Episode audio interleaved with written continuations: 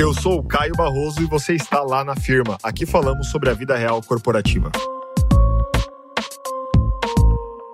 Olá, firmeiros e firmeiras. Estamos aqui no primeiro perrengue corporativo, ou seja, vamos ler alguns perrengues dos firmeiros, alguns perrengues que recebemos aí no Instagram e no LinkedIn. E eu vou comentar, eu vou falar sobre esses perrengues, dar dicas, sugestões, enfim. Roda a música aí pra gente.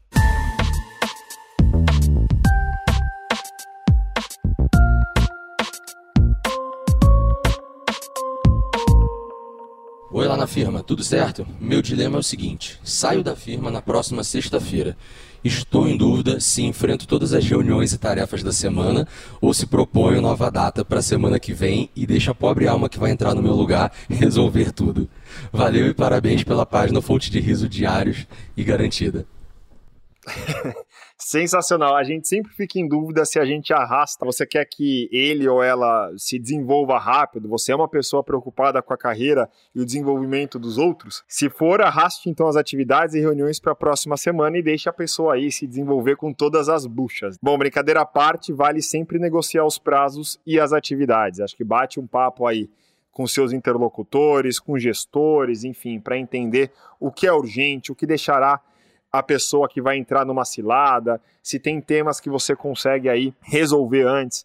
Então vale sempre fazer esse balanço geral para não deixar a pessoa num, num, mato sem cachorro, beleza? Então resolve aí esse repasse e bola para frente. Caio, a minha empresa paga de pra frentex e diz ser flexível. Todo mundo trabalha remotamente durante a Covid-19 e os resultados foram até melhores.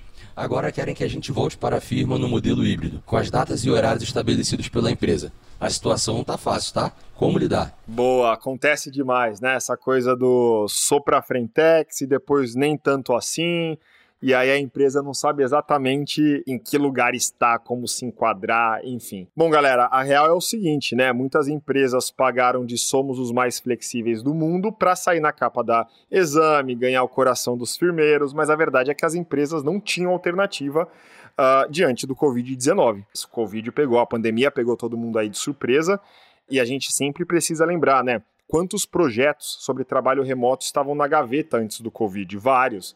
Não era novidade, né? Que algumas empresas já trabalhavam remotamente, outras já eram mais flexíveis. Aliás, isso era um diferencial competitivo de muitas empresas.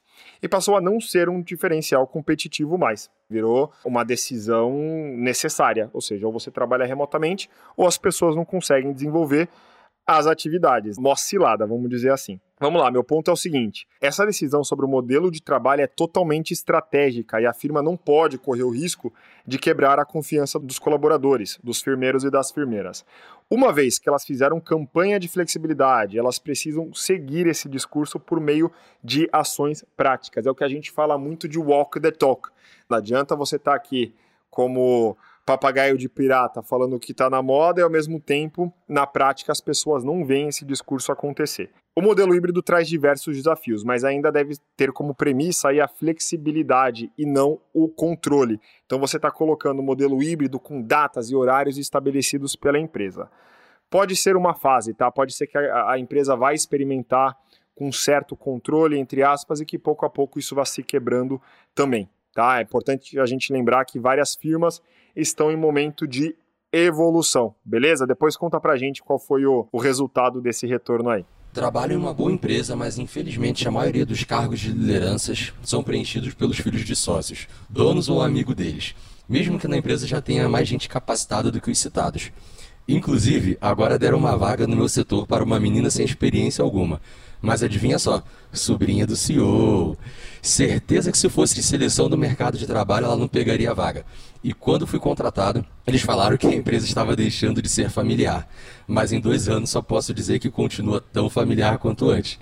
Então, se você está brabo com o gerente financeiro, gestor de frotas, seu supervisor e o seu coordenador, chora caladinho, porque ele com certeza um vai tomar as dores do outro no pessoal. Cara, acontece demais, né? Acho que essa questão da empresa familiar é a realidade de muitos primeiros e enfermeiras. Eu acho interessante o que aparece aqui, né? Que a empresa tem essa consciência do, do familiar e tal, e estão tentando mudar e nada está mudando. Ou seja, isso é falado abertamente na empresa, que é algo interessante já. A minha primeira dica para você é o seguinte: olha, faça um teste de DNA para ver se você é filha do CEO ou de um dos diretores. Vai que você também está na, na linha aí de sucessão, você seja da, da família e está perdendo uma oportunidade de promoção, enfim, de você conseguir se destacar, né? Mas beleza, tirando essa, essa zoeira aqui, não faça esse teste. Se isso acontece há muitos anos e a empresa tem consciência disso, é importante que você saia. Na verdade, é importante que você entenda qual que é o teu limite faz sentido continuar nessa empresa, você está comprando essas promessas de coração aberto, você de fato acredita que a empresa vai mudar, você também está numa situação de zona de conforto e você sabe da situação, mas mesmo assim você está esperando o terceiro ano para ver se é isso mesmo ou não. Enfim, vale fazer essa reflexão e ver se é isso que você quer. Se não for isso você não confia mais na empresa, eles estão te dando motivo para não confiar, cara, o mercado está aí. Dá uma olhada no mercado, atualiza o seu LinkedIn e Vaza. Pergunto como pode um colaborador, após ter recebido medalhas, prêmios na live e evento de fechamento, seja bimestre, trimestre ou semestre, ser desligado ou sair da empresa na próxima semana do evento. Já vi acontecer algumas vezes em diferentes experiências. É, esse é um fato, galera, que deixa todo mundo da firma cabreiro, com o cabelo em pé, pensando, cara, a pessoa era um talento, né? Performava tão bem, mandava tão bem, ganhou tantos prêmios, por que saiu da empresa, o que está acontecendo e tal. E fica esse bafafá, fica essa discussão de Copa, fica essa discussão agora nos chats das empresas e tal. Alguns motivos, eu vou citar dois motivos bem comuns aqui da minha perspectiva de RH, beleza? O primeiro é o seguinte: o chefe pode ter desligado porque a pessoa manda tão bem que ele ou ela tem receio de perder o cargo. Esse boicote acontece e acontece de uma forma muito oculta.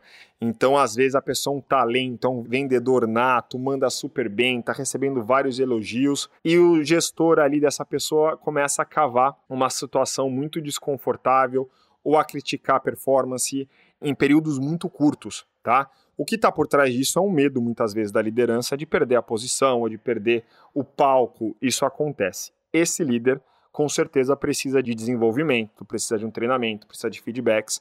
E a empresa que acompanha, né, o RH, enfim, as outras áreas que estão acompanhando esse líder, precisa passar um feedback muito claro, precisa conversar com ele, enfim, tomar cuidado para que esse desligamento não seja injusto, porque no final do dia é difícil você explicar uma saída de alguém com uma performance muito boa. Bom, esse é um dos primeiros motivos comuns, vamos chamar assim, o segundo é o seguinte: a pessoa cometeu às vezes um erro muito grave e foi pega por compliance, né? Tem uma área aí que vai fazer toda a análise de ética, ver se as pessoas estão cumprindo os processos.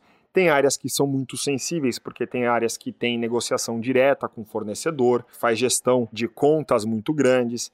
Então, muitas vezes a pessoa pode ter um, né, uma performance muito boa e de repente sair na outra semana porque ela deu uma escorregada em alguma questão ética. E aí não há performance boa que segure falta de ética. Galera, brigadão, esse foi um Perrengues Corporativos, o nosso primeiro. Fica ligado que teremos mais, sempre recebemos as sugestões, os perrengues, os dilemas da galera, beleza? Continue aí com a gente. Se você ouviu até aqui, tira um print, marca a gente, apareça nas nossas redes sociais. Estamos no Instagram com arroba lá na firma e no LinkedIn com lá na firma. Além disso, siga o nosso podcast, avalie na plataforma de preferência, beleza? Na certeza da vossa compreensão, best regards. Uma produção, voz e conteúdo.